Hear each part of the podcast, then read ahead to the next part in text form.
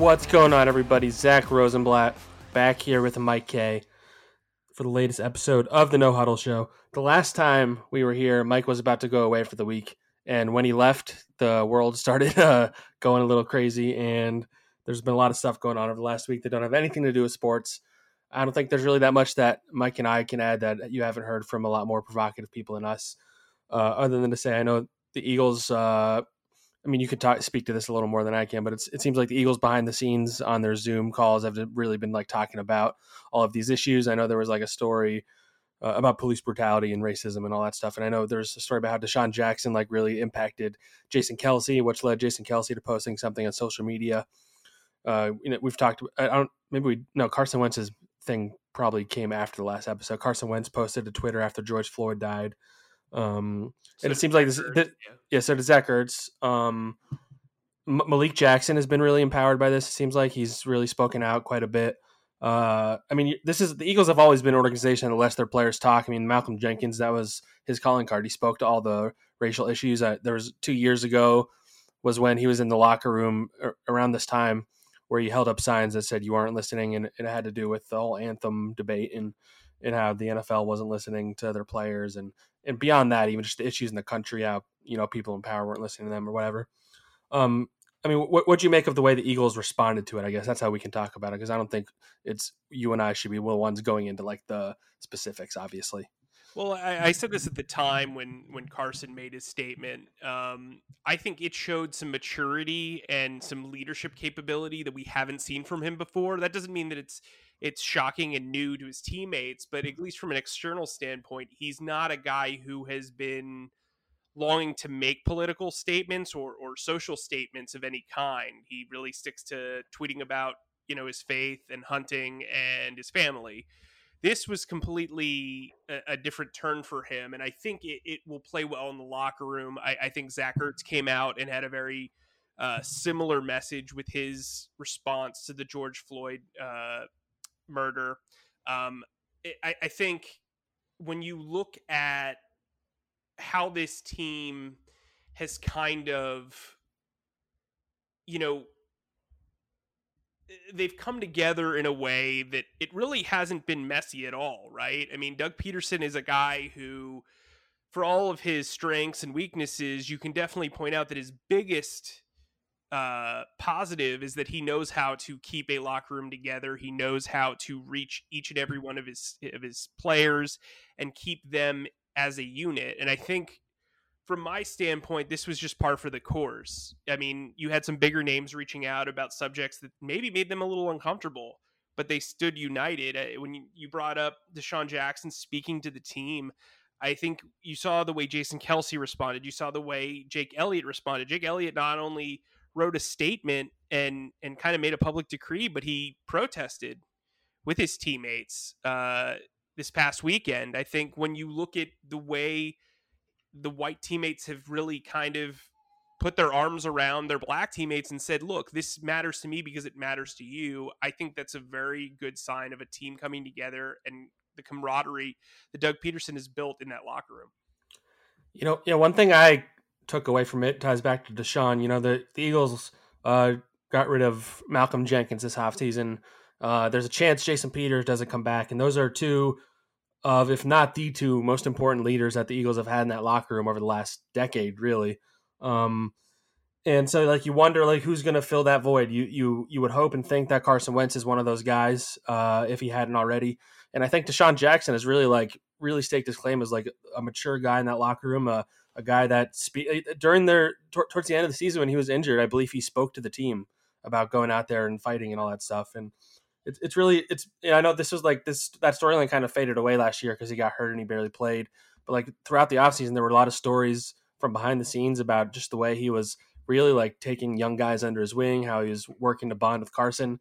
And it's a real far cry from when he was younger and you know, it's not that he wasn't working hard, but like practice wasn't the first thing on his mind, and maybe being a great teammate wasn't always the top thing on his mind. And I, I, I find it cool and interesting that Sean has really like transitioned into this stage of his career where he knows he's a veteran, he has to act like it. And I don't think you're going to see Alshon Jeffery making speeches because he barely even says very many words. He might not be on the team anyway. But the point being, I think DeSean realizes that this is in particular like an area that he can talk about. You know, I he's talked about how he's been racially profiled in the past, and he comes from a place in Compton that had a lot of problems with, you know, crime and police and all that stuff. So I I I think that's something to take away from this. I think going, however healthy he is this year, it seems like he's really grasped that locker room. To get a guy like Jason Kelce to do what he did without like Jason, Jason even said on on his post on Instagram, he's like, I hate how people use social media to act like you know they want everybody to know how like supportive they are instead of just being supportive. And then he heard DeSean talk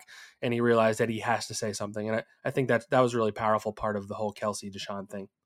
I was talking to somebody about this off, you know, off our, our group chat, and um, they were saying what they learned from from all this from from the white person standpoint is it, it using your voice and letting the people on the other side of the argument know that they're heard has been made a big impact on on on not only black teammates but black friends and, and the black community.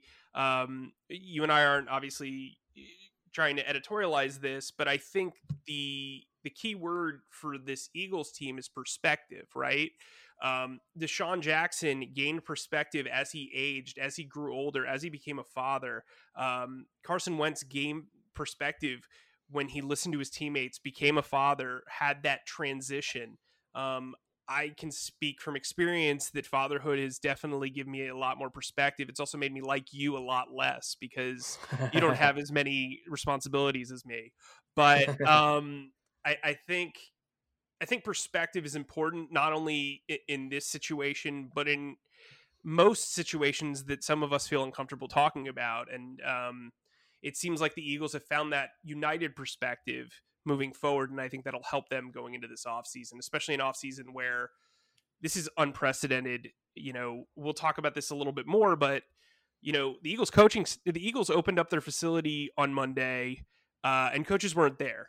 The coaching staff feels like they have made enough progress through virtual uh, offseason program workouts that you know they feel good. They feel good about their guys training away from the facility. They feel they they can accomplish things away from the facility. I know for a fact that tim hauck was out in montana last week so he was calling in from another location. Coaches are all scattered across the country and wherever they spend their off seasons players are scattered around the country.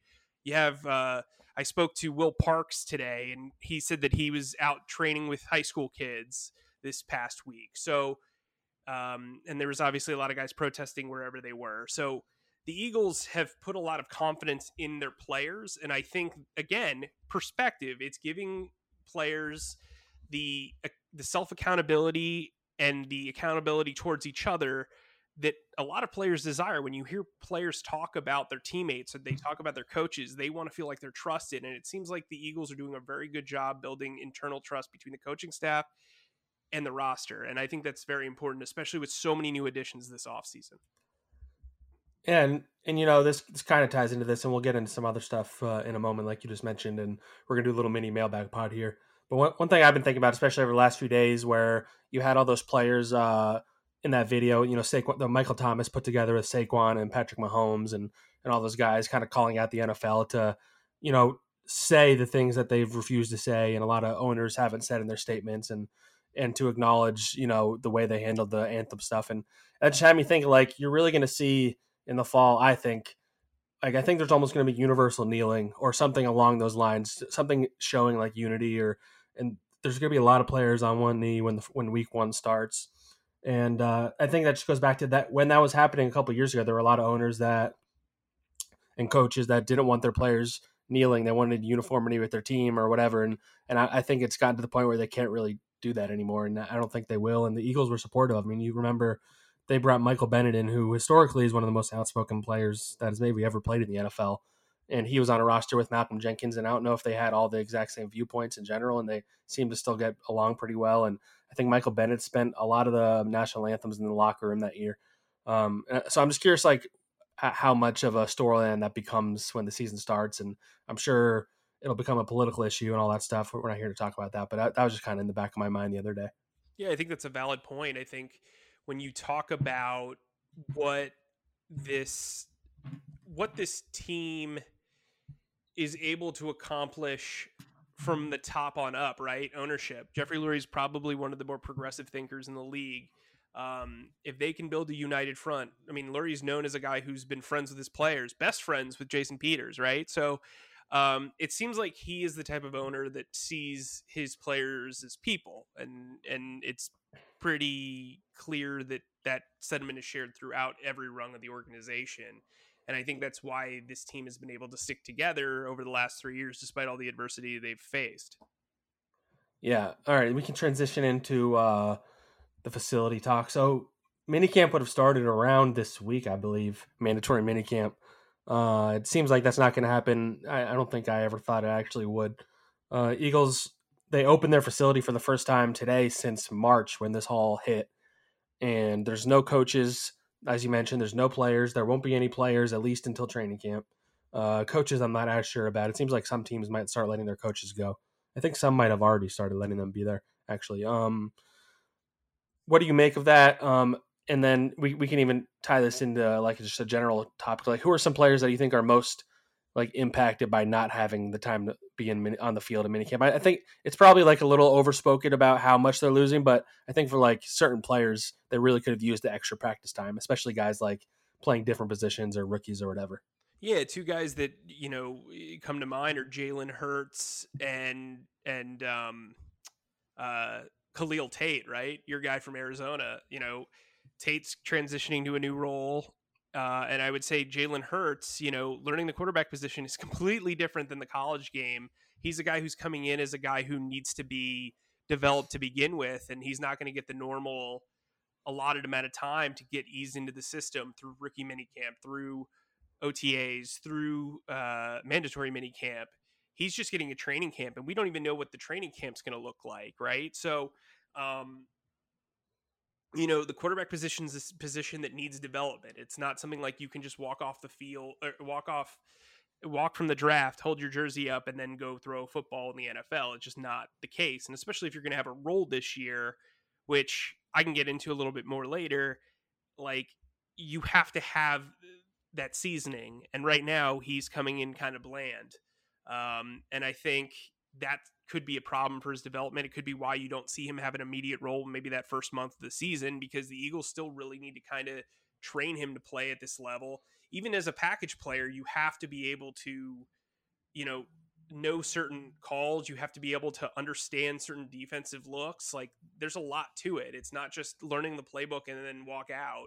Uh, there's an art to playing quarterback in the NFL. It's why so why there aren't 32 really good starting quarterbacks.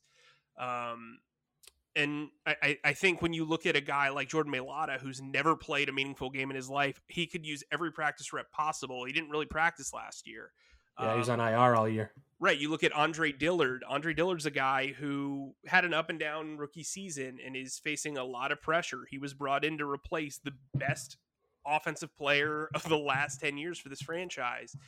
Um, and so that's very difficult. You look at a guy like Miles Sanders, who's now expected to kind of carry the load and be that guy. You know, what type of development will he have from year one to year two? This is an important year. JJ mm-hmm. Arcega Whiteside's another guy who had a really faulty year last year and needs to be able to prove himself and develop. I think part of the reason we've talked about this before, the part of the reason why you hear about Jason Peters is, you know, there is some uncertainty with this offseason, not having that extra work, not having that extra field work, not being able to be hands on with Coach Stoutland and Andre Dillard. You've got to go with what you kind of know and respect and trust. And I think that could be why you might see the Eagles bring in some familiar faces or guys who have connections to the coaching staff closer to training camp because you know those guys know your system, they know your language, and maybe they make sense here. Yeah, another one I was thinking of was uh, Jalen Mills because uh, they have to they have to see if he actually can play that safety role that they want him to. I mean, you're not going to find that out at minicamp, but at least that you could get a better idea. Yeah, certainly. I, I think that it, when you talk about Will Parks, that learning that Malcolm Jenkins role, luckily, you know, Rodney McLeod and Will Parks and Jalen Mills and, and Malcolm Jenkins are all training together. So they're learning from each other. And I think that that's been helpful. But yeah, it, it, you know, there's a new defensive backs coach in Marquand Manuel and, and being comfortable in his system. I think we talked about players that need that extra time. You look at a guy like Matt Burke, who's never coached the defensive line before. He's either been mm. a defensive coordinator or a linebackers coach. This is his first time getting the opportunity to coach the defensive line in the NFL. You look at Aaron Moorhead, who has a lot of work ahead of him. He's got three rookie wide receivers who are draft picks. He's got uh, a new guy in Marquise Goodwin who you know, has been up and down during his career. He's got to fix JJ Arcega Whiteside. He's got a lot on his plate that he's got to teach not only from the mental side but the physical side. I, I think when we look at uh, you know Press Taylor, this is his first year as a passing game coordinator. This is his first year with that extra title, and, and I think this, all the time you can get is necessary to make this a, a better go of it. Yes, every team is facing this reality, but you know, for development standpoint, there's a lot of guys. This is a much younger. This is a starkly younger team than it was last year or the year before. So you're counting on a lot of young guys to step up. Yeah. Um. Going back to like the minicamp thing, opening up. So today's Monday. We're releasing this on Tuesday, by the way. I should say. Um. Part of like the the NFL like sent out a memo uh, to teams like giving them guidelines for how to like be like the, what they have to do to you know prevent people from contracting the virus or whatever. Um, and one of the things that's kind of people have latched onto, which I'm still trying to wrap my head around.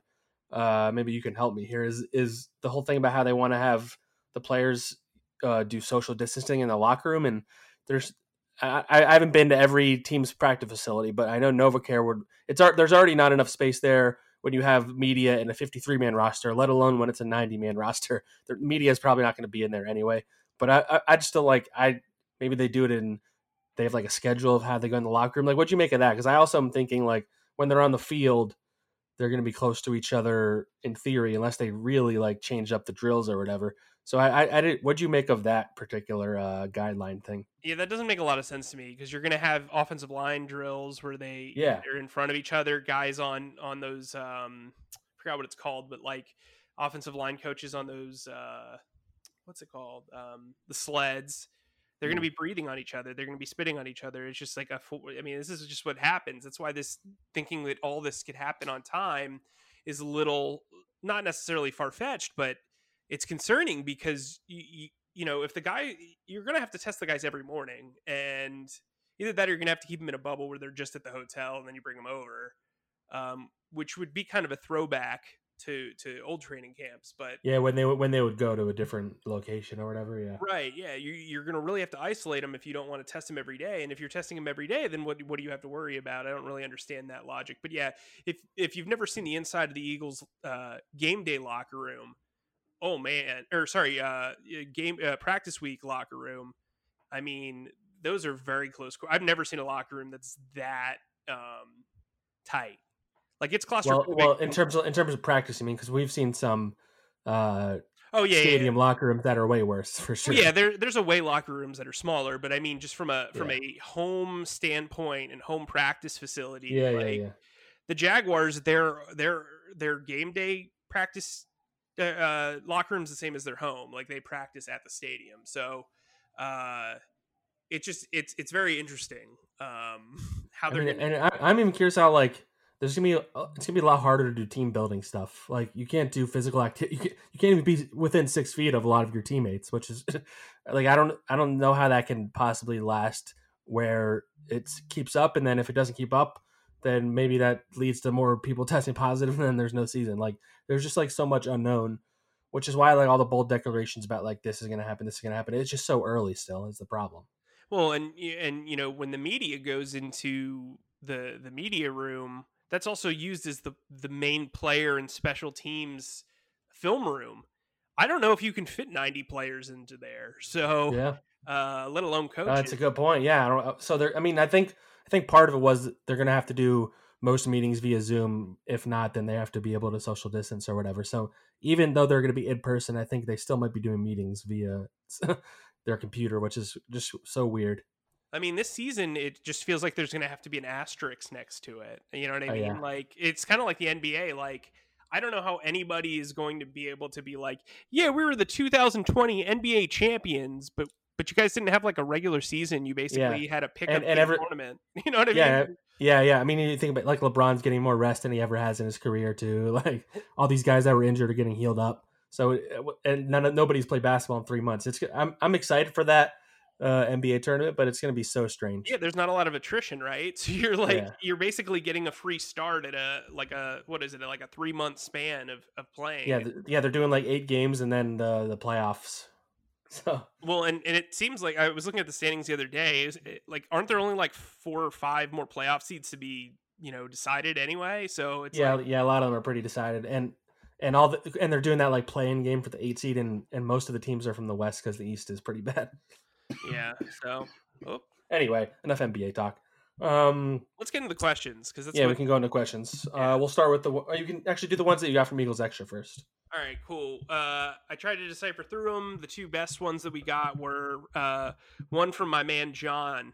Um, so shout out to John. He's probably the most active member of our Eagles Extra. We got a lot of active members, but John's the guy that uh, I probably have the most back and forth with. Um, so here's what John asked. It seems like the Eagles have brought a ton of help to Pederson and the offensive coaching staff. How do they plan to utilize all that help without without staff getting in each other's way? What does all that say about Pederson's ability to manage a creative offense? I think that's a great question by John. Um, whether he means the personnel or the added coaching staff. Um, I think Rich Scangarello is probably the most interesting guy that they added. You know, they didn't really replace any. I mean, nobody was really like added significantly. I guess you could say Marty Mornhinweg as a um, consultant.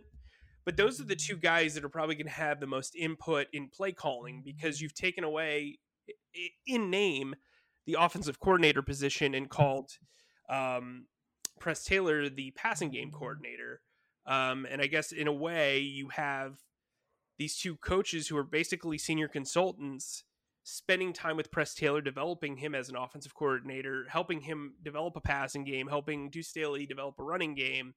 Um, I look at it from my standpoint, uh, from where I stand, is I think these guy guys are essentially tutors, right?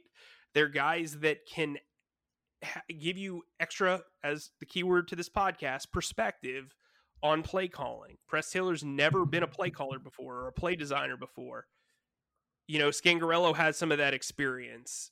Marty Mornhinweg has a ton of experience when it comes to play calling and play mm-hmm. design. So I think they are equipping Press Taylor with two guys who can mentor and tutor him and provide additional experience perspective on the offense. I think that'll be good for Doug Pederson because then Doug Pederson doesn't have to focus all of his energy on Press Taylor. He can focus his energy on the run game. He can focus his his energy on the quarterback position. He can focus his energy on the wide receiver position, which needs a lot of development. I think he's hired two guys to be able to provide information and and leadership and dis and and just different perspective in a way that he would normally have to with an all hands on deck head coach from the offensive perspective, if that makes sense. Um, I actually think Pederson bringing in guys speaks to a little bit of humility uh, on his part. I think being open to new ideas and bringing in two guys who come from, I mean, Mornhinweg obviously has a very common offensive minded strategy, but Scangarello, who comes from the Shanahan background, who has a vastly different outlook on the West Coast offense, I think having people that agree with you and then people that have a different kind of outlook helps you become a little bit more dynamic as a play caller. And it's just the search for more information. That's where I stand on that. Yeah, I, I think they. I agree with all that, but I, I think Doug hired those two guys, Mornhinweg and Scangarello, more for him than for the players, if that makes sense. Like yeah. that's more of like a schematic thing than they're going to use those guys to tutor the players because I think they trust Press Taylor with QBs and they hired Moorhead because they would trust him with the receivers, and, and Doug is going to run the show. But I think those are more to like bring new ideas into the into the whole thing.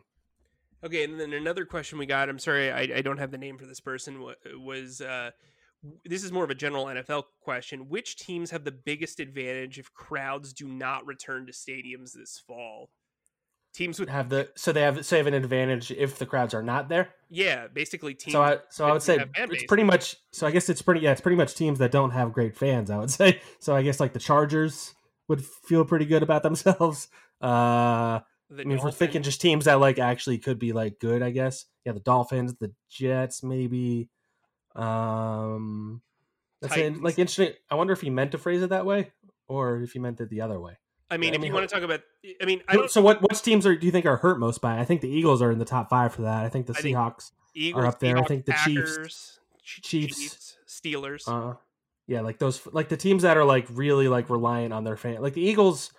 Uh, I was talking to uh, some Seamus Clancy actually. I was talking to the other day for uh, for something else I'm working on. Um, and he was he was talking about how the, like the discrepancy for the Eagles defense when they're on the road versus at home, which is like really significant. And Jim Schwartz always tries to downplay it, but it's like it, the defense in particular gets gets the boost from it. I think so.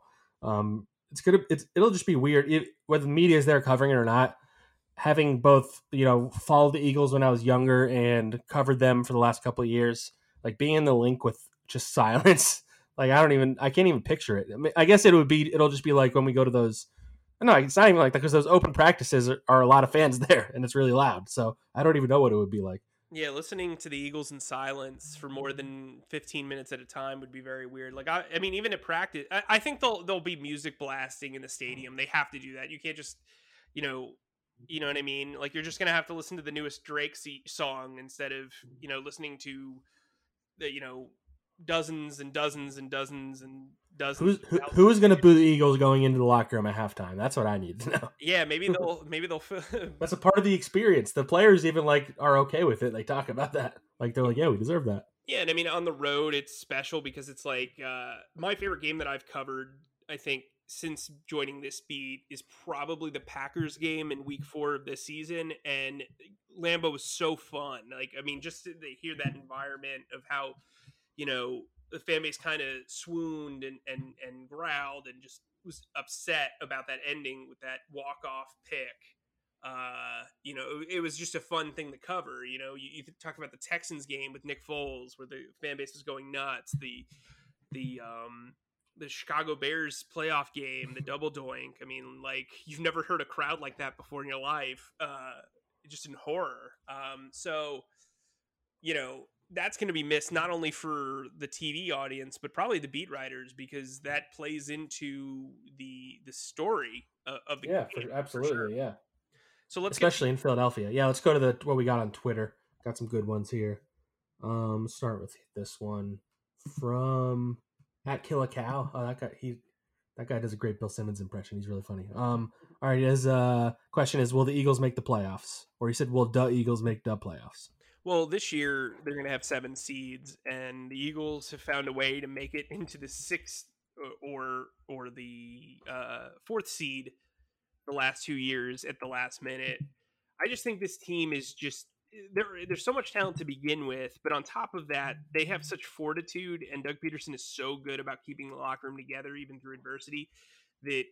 I mean, I think it's a safe bet to assume that they'll either win the division or they'll be one of those three wild card teams. Yeah, I, I think they make the playoffs unless I mean, knowing them, they'll make it interesting, and it'll go down to week 17 again, as it always does these days. But um, all right, we got at Irish Eagles said, "Do the Eagles make a move at defensive end before training camp begins?" I'll let you grab that one. So Vinny Curry's out there. Uh, there's been you know a lot of talk about Everson Griffen and Jadeveon Clowney. I just don't see them doing that. I don't see them getting older without bringing in a guy who kind of can play for the minimum. I, I don't. Everson Griffen's out there because he doesn't want to take a minimum deal. Um, I'd imagine the Clowney is well, still, no matter what, even if he drops in price, it's going to want at least twelve million dollars, ten million dollars. I don't think the Eagles are going to fork that over. So you know, Vinny Curry makes a little bit of sense. I, I am a huge, huge Josh Sweat guy. I think he's going to be very, very good this year and take a very big leap. Uh, I think he'll be the number three defensive end, and it wouldn't shock me if Derek Barnett struggles if we see a lot more Josh Sweat this year. Um, I, I've brought it up several times. I, I just, from the salary cap perspective, I just don't see them making a chunk signing. Uh, even if you get Everson Griffen for six million, I'm not sure that they go that route either. Yeah, I, I think they. I mean, it make it just makes sense to bring somebody like Vinny Curry and like like you mentioned earlier, a guy who knows the system and all that. Um, from at DC underscore eight nine five zero, Dylan Culbertson. He, asked, uh, "Which undrafted running back is the best chance of making the roster?" So that's between Michael Warren and Adrian Killins, right?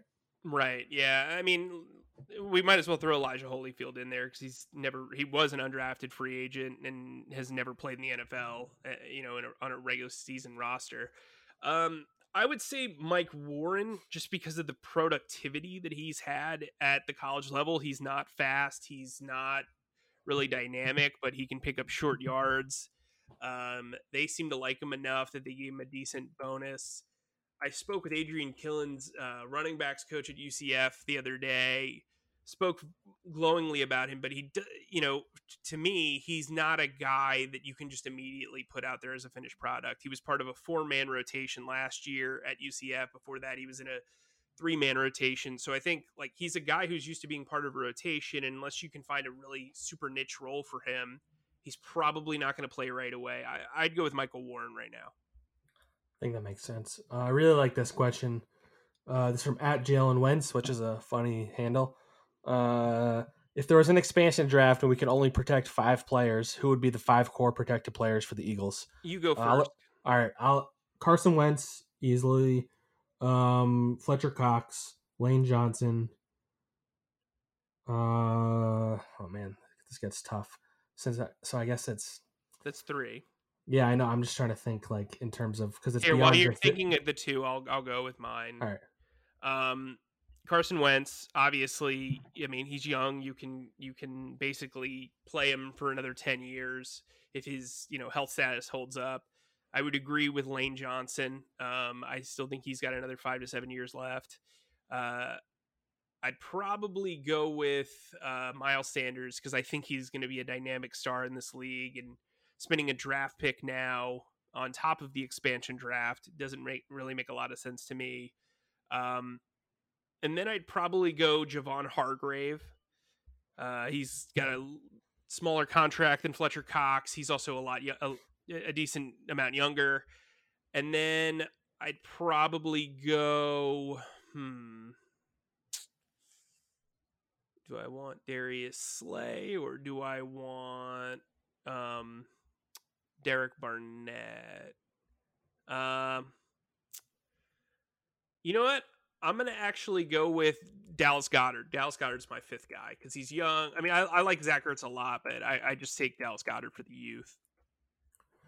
Yeah, I think I'm gonna go with for my last two, um, Brandon Brooks and oh man, and Zach Ertz.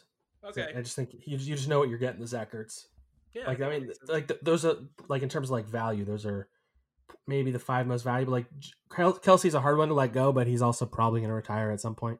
Right. Yeah. Uh, Darius Slay is who I also considered there for sure, but um, he's oh, I mean he's he's obviously really good, but you don't even know what he's going to be yet for them. So you just made my kid cry. I don't know. he's like Jason Kelce's retiring. Yeah, it's rough, rough beat, rough beat. BK. Um, right. At at Notch uh, Juvent, Juventino asked gut feeling: Will the NFL season start on time?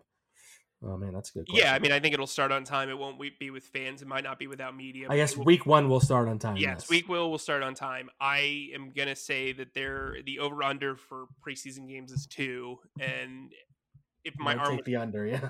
My, no, if my arm uh, if my arm was twisted, I would say maybe three.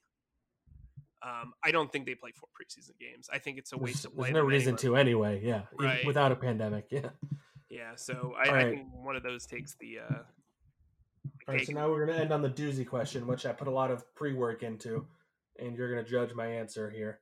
Okay. Um, Andrew Goldsmith, PhD, said if if Dawkins, he means Brian Dawkins is Weapon X, representing the X Men franchise in the early 2000s, then who would be your current cast Avengers from this Eagles roster?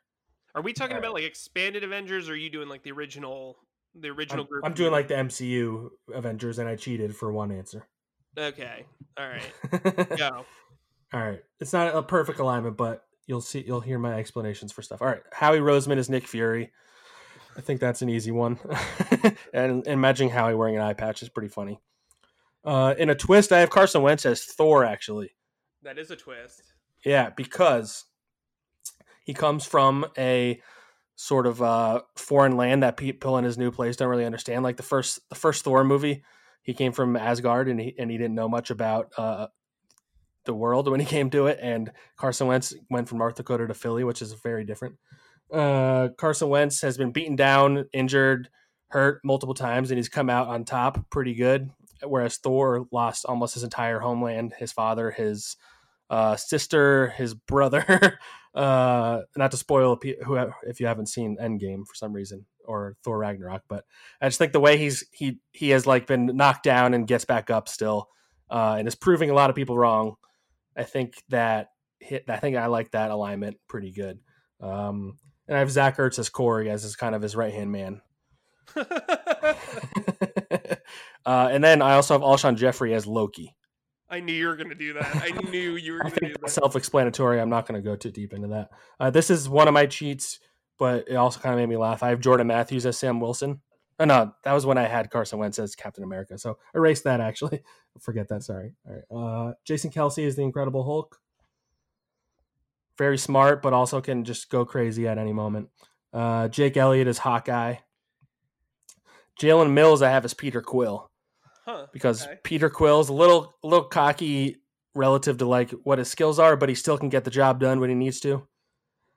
If Brandon Graham is Drax the Destroyer, funny big dude gets the job done. I have Avonte Maddox as Rocket and Dallas Goedert as Groot. Oh, that's good. Yeah, I like that one. I think Doug Pederson is our Captain America. Oh boy. and I have Jim Schwartz being Bucky. Oh man. Yeah. Uh, Miles Sanders is Spider Man. Boston Scott is Ant Man. Fletcher Cox is Captain Marvel. Very powerful. Uh, kind of disappears every now and then. You don't know where they went. Uh, but when they come back, they're they're still uh, they're still probably the most talented person on the on the battlefield. Uh, Jason Peters is Iron Man. Uh, his time has come to an end. Uh, Lane Johnson is M'Baku from Black Panther. That, that was that was a hard one to find a good comparison to, but it's a funny big dude who's really strong. Uh, DeSean Jackson is Black Panther. I have Brandon Brooks as Wolverine because it seems like he keeps getting hurt and then it just comes back even better than before. I have War Machine as Isaac Seumalo because he's kind of he kind of is following uh, Jason Peters around a little bit and they love each other, even though not everybody seems to understand exactly what War Machine does. uh, I uh, I have Malcolm Jenkins as Doctor Strange. No, he's not on the team anymore, but he's got like that cockiness to him, but it's, it's also kind of earned because he's really good and smart. And I have Derek Barnett as Vision, a guy who on paper has a lot of talent and you like, you know, people speak highly of him, but then, you know, you don't really see the performance necessarily all the time.